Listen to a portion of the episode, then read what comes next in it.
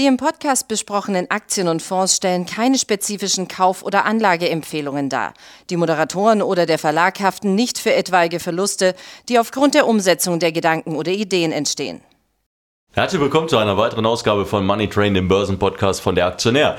Mit mir im Studio äh, ist mein lieber Kollege Florian Söllner. Dir erstmal einen schönen guten Morgen oder Mahlzeit könnte man ja schon fast sagen. Es ist ja Grüß mittags. dich, Martin. Hi, schön, dass wir wieder hier sitzen. Ja. Wir haben es wieder beide geschafft. Freue mich.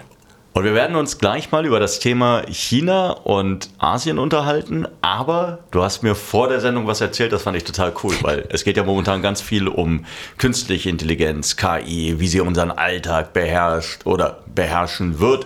Und äh, du hast ganz nette Erfahrungen gemacht mit einer KI, die dir, die dich erstmal angelogen hat. Ja, ich habe ähm, Snapchat, ist ja eher für die Kids die App, die hat ja von OpenAI die Technologie und habe es jetzt mal geschafft, das zu installieren und habe mit dem gechattert. Also es geht noch viel schneller als ChatGPT vor drei, vier Monaten, richtig schnell, richtig gut. Und äh, er hat mich sofort ausgefragt innerhalb von der ersten Minute, wo gehst du heute schwimmen? Wieso? Wo ist dein Haus? Wo wohnst du? Der wusste gleich mal alles. Frage ich, verwendest du meine Daten? Nein, nein, ich verwende deine Daten nicht.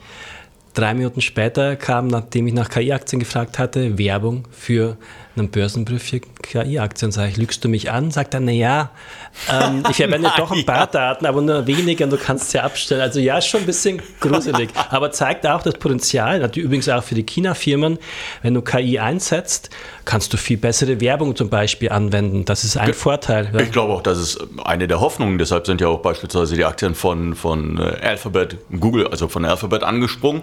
Natürlich auch drüben in China, ähm, die beispielsweise von Baidu. Genau, Baidu. Und mhm.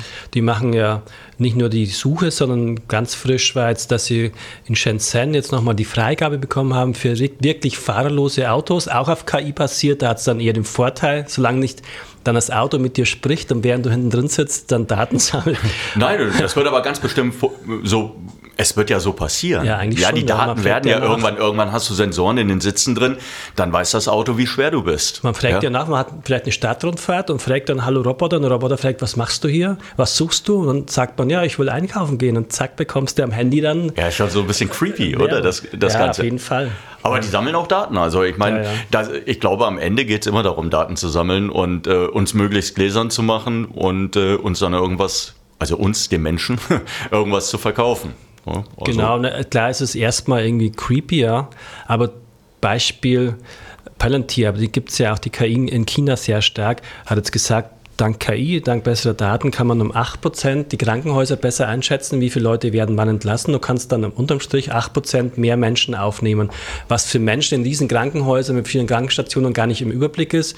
Also man hat halt tatsächlich auch Vorteile und genau das muss ich nur anmerken. Also weltweit, auch China betroffen, ähm, sagt, glaube McKinsey war es jetzt, dass ein Produktivitätszuwachs, weil einfach vielleicht der Taxifahrer, der jetzt im Auto sitzt, was anderes machen kann, äh, mehrere Milliarden betragen wird die nächsten Jahre. Im BIP von ganz Großbritannien wird quasi mehr produziert, ohne dass die Menschen das produzieren müssen, weil die KI Wege findet, Sachen effizienter zu machen und schnell zu produzieren zum Beispiel. Ja, sehr immer. Ist ja ganz interessant. Die Menschen haben ja, wenn neue Technologien auf den Markt kommen, ja, die irgendwie auch auf die Arbeitsplätze äh, Auswirkungen haben, haben die Menschen erstmal Angst vor Jobverlust. Das ist so. Das ist äh, auch äh, ganz gut wissenschaftlich be belegt. Und diese Angst ist tatsächlich in der Regel dann auch noch übertrieben. Also man hat sehr viel negativere ähm, Eindrücke oder, oder Einschätzungen dazu, wie sich dann diese Technologie auch auswirken wird. Was man immer vergisst, ist, es gibt neue Jobs. Ja, die Eben. werden dann vielleicht im, im, in der Nachbarschaft irgendwo angesiedelt sein von diesen neuen Technologien. Die Jobs werden halt unterm Strich auch einfacher, wenn man KI als Werkzeug anwendet und man muss, aber man muss sich damit befassen. Man kann halt, es gab es ja noch nie, dass du jahrhundertelang den gleichen Job machst, wenn du früher Pferdeäpfel eingesammelt hast in der Kutschen, ja, irgendwann war der Job weg, du musstest dann halt vielleicht äh, Automechaniker werden. Und äh, Ja, okay, war ein kleiner Sprung. Aber gut, wir, lass uns mal über das Thema China uns unterhalten. Denn äh, tatsächlich, du hattest ja gesagt, ja, wie, wie sieht es momentan aus? Genau, und, äh, interessiert mich mehr. Es war ja jetzt gerade ein sehr interessantes Event. Das, das ist der 18. Juni. Es gibt ja zwei große Shopping-Events im E-Commerce in China. Das eine ist der Singles Day von Alibaba am 11.11. .11. Das andere ist halt eben 18.06. Das war der Gegenentwurf von JD.com. Mittlerweile sind das so zwei nationale große Events und die hat die komplette Branche für sich dann äh, irgendwie entdeckt. Und es gibt tatsächlich frische Zahlen, also es gibt keine genauen Zahlen. Bin ich gespannt. Habe ich nämlich tatsächlich dich vor der Sendung gefragt, Martin, sag mir mal, wie es läuft, weil du ja, bist genau, nah genau, dran. Ne? Bin und gespannt. ich, kann, ich kann dir sagen, wie es gelaufen ist, aber ich kann dir, und das ist ganz interessant, keine detaillierten Zahlen nennen. Und das hat einen ganz einfachen Grund. Das, es gab ja China nach dem Lockdown, sie sind rausgekommen, es gab eine sehr, sehr starke Aufwärtsbewegung und jeder dachte, es geht so weiter. Erste Quartal super gelaufen für China, für die chinesischen Unternehmen. Dann hat das Ganze angefangen zu ruppeln und äh, zuletzt äh, die Daten immer schlechter geworden. Und äh, deshalb war schon davon auszugehen, dass wohl auch im E-Commerce sich die Unternehmen mit Zahlen, wirklich also mit diesen, wie viel GMV wurde denn letztendlich umgesetzt, also letztendlich der Bruttowarenwert, der über die Plattform geht, ähm, dass es hier keine, keine genauen Zahlen geben würde. Aber es gibt tatsächlich ganz neu von äh, Alibaba für das, also für diesen Zeitraum, der 18.06. war nur der Stichtag, es war tatsächlich vom 6, 26. Äh, Mai bis 18.06., dann äh, bis Mitternacht. Ähm, Sie haben gesagt, es gab eine Rekordzahl an Händlern, die auf der Plattform ihre Waren angeboten haben. Die Zahl der Video-on-Demand, also diese, diese Verkaufsvideos, Social Commerce, ist ja ein ganz wichtiges Thema in China. Ähm, die Zahl dieser Videos, äh, die Teilnehmer, also die Zuschauer, um, hat sich mehr als verdoppelt. 113 Prozent wow. wurden hier. Also über Taobao, das ist ja eine der großen Plattformen ähm, unter dem Dach von, von Alibaba, hat sich mehr als verdoppelt. Dann hat Alibaba gesagt, bei 305 Händlern ja, haben die Erlöse in diesem Zeitraum mehr als 100 Millionen Yuan betragen. Das ist, entspricht etwa so 14 Millionen US-Dollar. Also schon durchaus ein ordentlicher Wert. Und der GMV letztendlich dieser ganzen kleineren und mittelgroßen Händler habe den des Vorjahres übertroffen.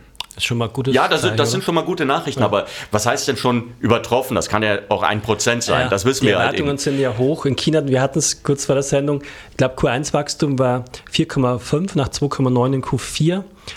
Und während Deutschland ja dieses Jahr wahrscheinlich gar nicht wächst und die G7 im Schnitt so 1,5, ist ja China immer noch Aushängeschild. Aber Frage an dich, Beispiel Alibaba, würdest du sagen, okay, wir sind vielleicht jetzt dank dieser Daten ein bisschen durch der Talsohle und wieder, wieder kaufenswert? Oder? Ähm, sagen wir so, ich bin verhalten optimistisch. Ähm, jetzt nicht nur, weil ich den, den CAT Report betreue, der sich ja genau mit solchen Unternehmen eben auch beschäftigt, sondern auch, äh, weil die chinesische Zentralbank natürlich angefangen hat, sie, sie merkt, äh, es stottert, der Motor stottert. Ja, die Exporte deutlich äh, niedriger ausgefallen als erwartet, die Importe deutlich niedriger ausgefallen als erwartet. Das ist jetzt nur, sind nur die letzten beiden Datenpunkte gewesen.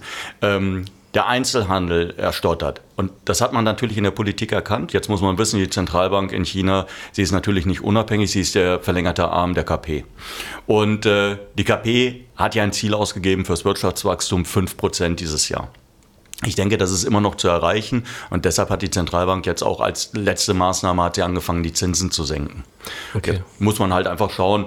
Ähm, normalerweise beflügelt das ja so ein bisschen die Wirtschaft, ja, nimmt den Druck von den, von den Haushalten runter. Man darf nicht vergessen, in China gibt es eine sehr, sehr niedrige Inflation. Es gibt eher die Angst vor einer Deflation und ich denke nicht, dass es äh, die chinesische äh, Regierung und auch die, die Währungshüter dazu kommen lassen werden, also wirklich in diesen Sog reinzugeraten. Man schaut dann nach Japan, man weiß, das war ein komplett verlorenes Jahrzehnt, was sie hatten. Das genau. hat gar nicht gereicht. Ja, also da wird sie wahrscheinlich, sie hat auch noch Handlungsspielraum. Und wir hatten ja schon den Einbruch, also Xiaomi beobachte ich ja gerne. Ähm, die hatten ja deutlich zweistelligen Einbruch. Ich glaube, da ging es sich um 20, 30 Prozent der Smartphone-Verkäufe in einigen Produktbereichen im China und das ist nicht wichtig für Xiaomi.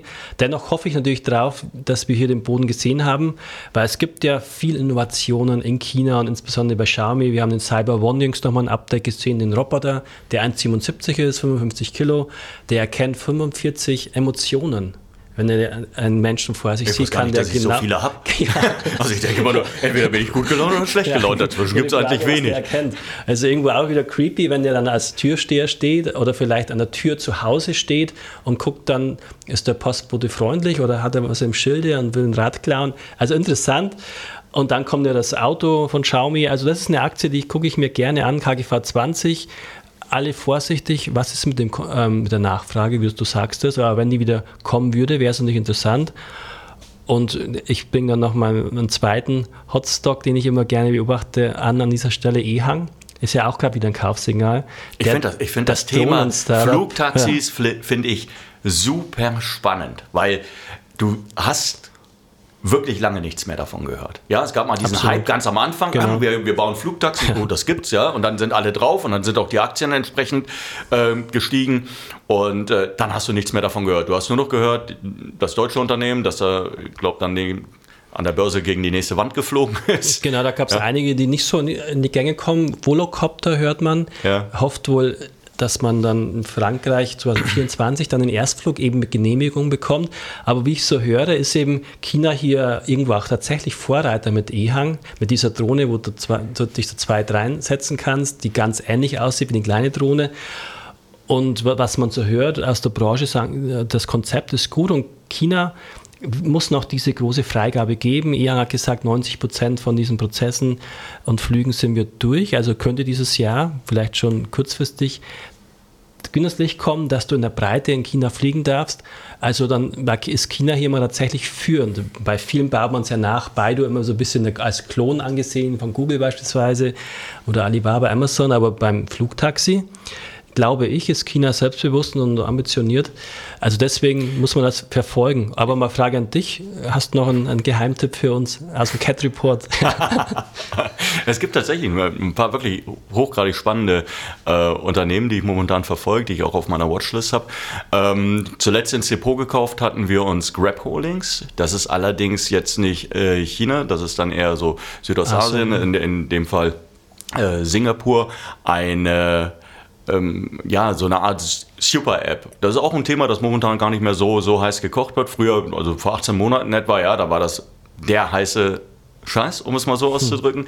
Und dann ist das alles irgendwann unter dem Radar verschwunden. Also äh, wenn du über deine App im Alltag alles machen kannst. Du kannst Reisen buchen, du kannst Pizza äh, bestellen, also äh, Lieferdienste. Du kannst deine kompletten äh, Finanztransaktionen über diese App laufen lassen. Das, was man in Deutschland schon auch probiert, aber was halt nicht so richtig gut funktioniert. Das hat jetzt, glaube ich, Elon Musk ganz frisch gesagt. Er überlegt, so spaßhalber Augenzwingen hat er gesagt, man müsste eigentlich, ich glaube, WeChat heißt hier von Alibaba, oder? Das, das WeChat ist ja, Tencent. Tencent, genau, Tencent gut, dass man China-Experten hier. Und er sagt eben, WeChat kannst du eben all das machen. Transaktionen ist bei uns noch nicht so möglich. Also bei WhatsApp kannst du vieles, aber das noch nicht. Ja, ja. man muss natürlich immer einschränkend ein bisschen dazu sagen, China hat ein eigenes Ökosystem, natürlich alleine schon durch die politischen Vorgaben. Das sieht ein bisschen anders aus, ja, mit äh, Datensicherheit. Ich weiß jetzt nicht, ob ich mich auf die Datensicherheit in China verlassen möchte, aber die, die Leute dort sind es nicht anders gewöhnt. Das muss man halt eben auch sehen. Und äh, was jetzt Grab Holdings betrifft, aber nicht nur eben Grab, sondern auch viele andere Unternehmen, Sea beispielsweise, die ja auch auf dem Weg sind, ähm, die haben viele Jahre hohe Verluste eingefahren. Der Aufbau dieser, dieser äh, meinetwegen dieser E-Commerce-Plattform, die ja in der Regel auch noch dranhängen, der Aufbau eines Finanzsystems, der Aufbau, Aufbau, Aufbau, das hat alles viel Geld gekostet. Und als die Zinsen angefangen haben zu steigen, äh, angefangen sind zu steigen, im, dann irgendwann im vergangenen Jahr. Da wurden die Investoren relativ hellhörig. Da haben die gesagt, wir wollen keine Verluste mehr, wir wollen nicht mehr diese Cash-Burn-Modelle, wir wollen jetzt endlich mal sehen, dass Gewinne reinkommen. Und das haben die Unternehmen tatsächlich umgesetzt. Die haben teilweise wirklich schmerzhafte Einschnitte bei ihrem Personal vorgenommen. Ähm, Sie beispielsweise hat dann tatsächlich den Sprung in die Gewinnzone geschafft. Und die Hoffnung ist natürlich, dass das nachhaltig ist. Aber sie zeigen, sie können es, bei Grab ebenfalls. Sie zeigen, sie können es. Und äh, jetzt werden wir uns in den kommenden, äh, werden wir uns in den kommenden Quartalen anschauen, ob das alles wirklich nachhaltig ist. Ja? Und wenn es das sein sollte, glaube ich, dass auch eine neue Art von Zuversicht wieder für äh, asiatische Tech-Werte geben wird. Momentan ist das ja noch eher so am Köcheln. Eben, ja. Also ich glaube auch, dass, klar, das ist ja eine Binsenweisheit, aber China ist irgendwo die Zukunft. Man sieht es bei den Wachstumsraten und man darf den Einstiegszeitpunkt nicht verpassen. Und klar, was uns alle immer ein bisschen davon abgehalten hat, all in zu gehen, sage ich mal, oder zu viel zu investieren, war nicht auch die Taiwan-Problematik. Ich habe vom Gefühl her, also jetzt meine Meinung, ich bin mal auf deine gespannt, es ist nicht mehr so akut, dass man denkt, okay, das ist jetzt Absprache mit Russland und jetzt legt auch China los. Also ich höre immer mehr Stimmen, die sagen, nee, China wird das kurzfristig eben nicht militärisch ich bin, ich, ich bin ja. überhaupt gar kein Militärexperte. Ich, ja, okay. äh, ich bin auch kein Analyst, was das Thema betrifft und ich wage mir da auch wirklich, also ich, ich will jetzt auch keine, wie auch immer, äh, immer geartete Prognose abgeben. Was ich sagen kann, ist natürlich die Beziehungen, sie haben sich weiter verschlechtert. Der Abschuss des ja, in Anführungszeichen, äh, Anführungszeichen Wetterballons, ja, der von China sich dann in die USA verirrt hat. Und dann ist ein, äh, ein Kampfjet aufgestiegen, der hat den mal eben drunter geholt. Das sind ja solche, das sind ja diese Themen. Aber momentan ist auch äh, Außenminister Blinken, der amerikanische Außenminister Blinken, ist in äh, China zu Gast. Und ganz wichtig, man will die Kommunikationskanäle offen halten. Man will miteinander kommunizieren. Beide Länder haben nochmal verdeutlicht, sie wollen klar miteinander kommunizieren, um Missverständnisse Missverständnissen vorzubeugen. Das ist ja eine Punkt. Und der zweite Punkt, machen wir uns doch nichts vor. Es wird immer vom Decoupling gesprochen, ja, also von dieser in, kompletten Entkopplung Chinas. Wenn wir uns anschauen, wie wichtig China für Europa ist, für Deutschland ist mit den Wachstumsmärkten und für die USA. Das tut ja jetzt schon mit Russland ja. mehr wie als gedacht. Und klar, China ist eine ganz oh, das andere ist, Das ist eine komplett anders. Wir, wir, hätten, wir würden hier wahrscheinlich ohne Smartphone sitzen etc. Also, äh, naja, dann, das ist ja nur ein Punkt. Ja, Smartphones, Apple beispielsweise. Ja, Apple ist ja mehr chinesisches Unternehmen als ein amerikanisches. Ja. ja, natürlich haben die jetzt ein bisschen Produktion nach Indien verlagert, aber es ist ja für Apple weiterhin wichtig, dass in China die, die äh, Lieferketten funktionieren. So, dann der deutsche Automobilsektor. Ja, wir haben uns damals eingekauft und haben unsere, unsere äh, Photovoltaik, also letztendlich die Solarindustrie haben wir verkauft damals, muss man ja genau so sagen. Wir haben die verscherbelt im Gegenzug für den Zugang zum, zum Automobilmarkt, ist meine Meinung. Ja, und das ist ein paar Jahre her, kann sich vielleicht auch keiner mehr daran erinnern, ist aber so passiert. Ja, und jetzt wollen wir das wirklich riskieren? Das ist eine interessante Frage. Ich glaube nee, nicht. Ich glaube, daran darf kein Interesse haben. Nee, ist klar, schwarzer Schwan kann immer kommen, aber ich glaube, da sind wir einer Meinung, man darf, also die Angst ist in dem Sinne kein guter Ratgeber.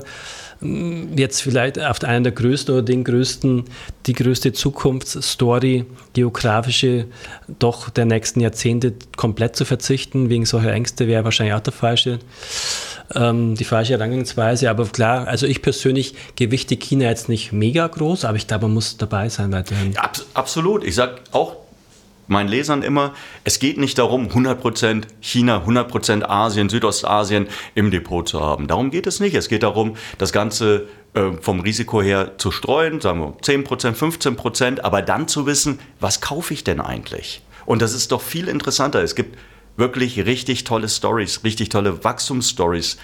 China, Südostasien mit dem ganz großen Vorteil, wenn ich an, an die Wall Street momentan schaue ja, da gibt es natürlich auch tolle Unternehmen. Aber das Bewertungsmodell, die Bewertungen sind derartig in die Höhe gelaufen. Eine Nvidia beispielsweise, eine AMD beispielsweise. Und dann schaue ich mir, oder auch E-Commerce-Unternehmen. Und dann schaue ich mir die entsprechenden Pendants in, in China an und stelle fest, eine Baidu, die ja übrigens auch eigene KI-Chips produziert. Ja, ja ich auch in der Nähe der, der, historischen Tiefs. Eine Alibaba, wenn ich den Cash-Anteil noch rausrechne, dann ist das KGV wahrscheinlich irgendwo bei 8 ja, das, vergleicht das bitte mit, mit, mit einer Amazon. Natürlich hat, gibt es politischen Druck, aber ich glaube, in China, wenn wir uns die vergangenen Monate anschauen und wenn wir uns anschauen, wie sich Peking geäußert hat, dann kann, könnte man den Schluss, könnte man zu dem Schluss kommen, dass in diesem Jahr das Wachstum wichtiger ist als Kontrolle. Und ich glaube, dass man da die Zügel ein bisschen lockerer schleifen lassen wird und dass man deshalb dann auch irgendwann mit den Aktien wieder ganz gutes Geld verdienen kann. Super. Gehst du heute schwimmen? ja, aber ich werde das ganz bestimmt nicht ich auf hätte, Snapchat irgendwo ich, ich, hätte, kundtun. Ich hätte nämlich eine schöne Badehose für dich. Passt du in deine nicht mehr rein? Ja, Im Angebot. nee, noch bin ich nicht so aufdringlich wie Snap. Nee, aber spannend. Also, das beruhigt mich, Martin, dass du das auch relativ gelassen siehst und dass man durchaus mal wieder ein bisschen an China denken sollte. Weil klar, und China, wir haben es haben ja angerissen, China ist ja wirklich die bremsen nicht so, warum auch immer, ob berechtigt oder nicht, beim Thema KI. Die machen es einfach sozusagen. Snapchat habe ich das Gefühl auch in Deutschland. Ich glaube, die, wenn es beantragen würden in Europa, Deutschland, das, was sie machen, einige US-Firmen, die würden nie damit durchkommen, aber die machen es einfach. Und deswegen glaube ich grundsätzlich Tech und mit China-Anteil. Vielleicht noch einen abschließenden Satz, weil du gerade KI angesprochen hast. Es ist in China politischer Wille bei künstlicher Intelligenz nicht abgehängt zu werden. Und nachdem sie sehen, welcher Druck von außen kommt, ähm, Importe, die eben Importbeschränkungen, ja, wichtiger Technologien, wird man alles daran setzen, eigene Technologien auf die Beine zu stellen, zu entwickeln. Das wird ein bisschen dauern, keine Frage. Aber ich glaube, man sieht schon momentan ganz gut, in welche Richtung es geht. Und es geht vor allen Dingen mit staatlicher Hilfe und die haben ganz tiefe Taschen. Also da werden Investitionen getätigt. Ähm, es ist nicht umsonst, dass der Nvidia-Chef gesagt hat, wir, wir müssen schnell rennen. Die kommen. Ja, ja, wir ein wissen, Wettrüsten, ja. Und das, hat, das sagt der Chef von Nvidia, der ja momentan wirklich alle äh, tatsächlich dem, wenn er sich hinstellen würde, wir sind die besten, größten, schlausten, ja, würdest du sagen, okay. Aber der sagt, wir müssen aufpassen, dass uns China nicht einholt. Und das wird passieren. Absolut. Ich glaube, da sind wir uns einig, dass gerade in China die Bevölkerung hier hochmotiviert ist, jung ist. Bei Xiaomi ganz junges Team, sehr viel Fachleute. Da können einige Sektoren und Branchen bei uns träumen, so viel Potenzial an motivierten Leuten zu haben. Also spannend. Freue ja, mich auf, auf die Zukunft und die nächsten Monate, wenn man mal hier so ein Fazit zieht. Aber ich glaube, China kommt wieder. Ich habe auch das Gefühl, es könnte wahrscheinlich dann wieder so mehr oder weniger wie Kai aus der Kiste. Ja, plötzlich ist es wieder da. Du kennst die Kursverläufe selber der Aktien. Ja, plötzlich starten die durch und du kommst, wenn du nicht ohnehin das Thema im Blick hast, kommst du kaum hinterher. Das hatten wir bereits in den vergangenen Monaten mal gesehen. Das geht dann rucki zucki und äh, wir sind vorbereitet. Okay, so. super. Nee, perfekt. Alles klar. Dann hier gelb-rot gestreift. Kannst du gerne haben. Bis demnächst. Schön, schön, dass du dir die Zeit genommen hast. Vielen Sehr Dank dafür gerne. und für den Erfahrungsbericht mit Snapchat. Da werde ich jetzt ganz bestimmt, den werde ich gar Schnell nichts verraten. Wir hoffen natürlich, dass es Ihnen ein bisschen Spaß gemacht hat und äh, ja, bis demnächst. Tschüss. Servus.